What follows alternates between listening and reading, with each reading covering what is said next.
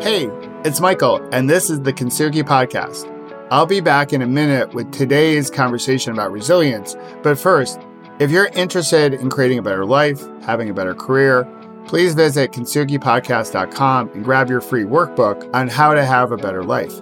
In it, you'll discover tips and routines so you can find the energy for the things and the people who matter most so you can create a better tomorrow and create the life and career you desire.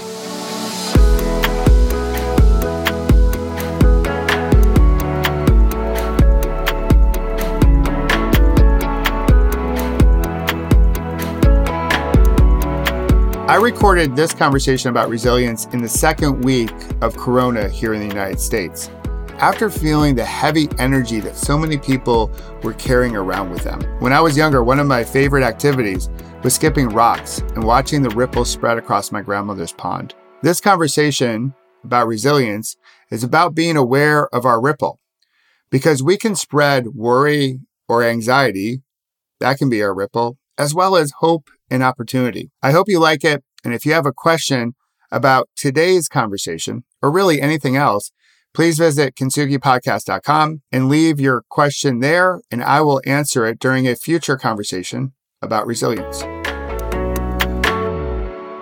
I think we can all agree the first few weeks of the coronavirus have been less than awesome sauce across the world, especially here in the United States. And the numbers are going to get worse before they get better. That said, we can hold multiple thoughts in our head at the same time. We can acknowledge, as we should, the real pain of today, the real suffering. And we can also see the courage of our healthcare professionals and the opportunities that can come out of all this to create a better tomorrow. If there was any doubt, this week has shown us how small the world is. It's removed all doubt and how connected we really are as this virus ripples across continents, countries, and throughout communities. And although it may be a little too woo woo for the corporate world, for corporate America, our energy or our vibe or how we show up also ripples. At this moment, when we feel like we don't have control, we have more control than we realize. We can control how we show up. Through our behavior, we have control on how far this virus ripples and how fast it does. And we also have control over what type of energy we want to put out into the universe, into our communities, and what type of energy we wish to take on and absorb. Look at the beginning of all this in the United States.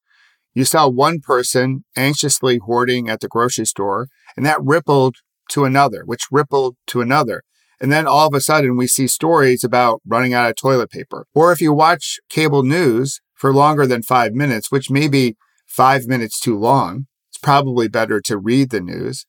You feel the energy coming from those commentators. And that can ripple faster. That anxiety and worry can ripple faster than the virus. And it's left so many of us drained at this moment, which is definitely a bad moment. Well, it doesn't need to spiral out of control into something bigger or longer, like a bad day or a bad week or a bad year. We do have the ability to make lemonade out of the most sour of our lemons. And we can start by reflecting on this question. Is this all happening to us or is it happening for us? It's a question I had to think about during my recovery.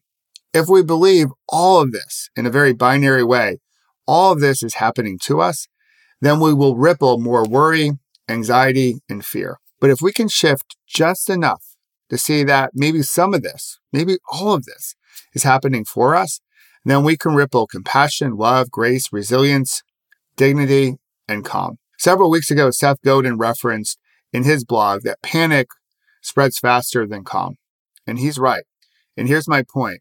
When we set our intentions on how we wish to speak about this at the end of the year, when we look back on this moment, I know we will want to talk about how compassionate, resilient, and calm we were in one of our most difficult moments. And when we can show up in a way that can ripple that, then we can get through this moment together.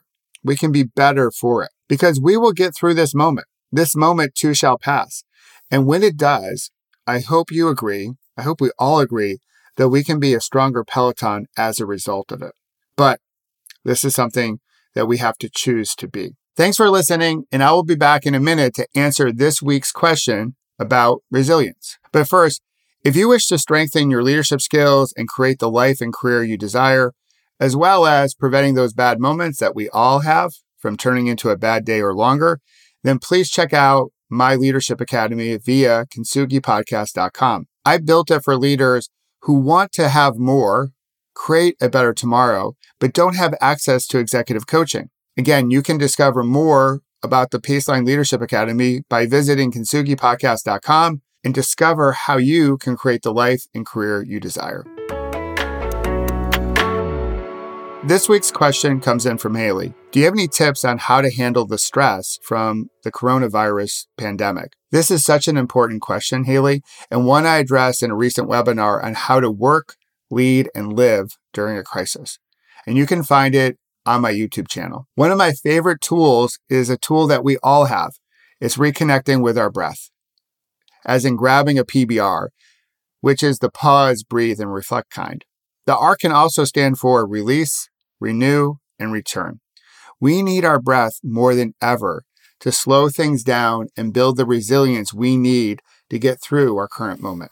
Thanks again for listening and being part of my Peloton. If you haven't already, please subscribe and share this with someone in your Peloton. And until our next conversation about resilience, have fun storming the castle.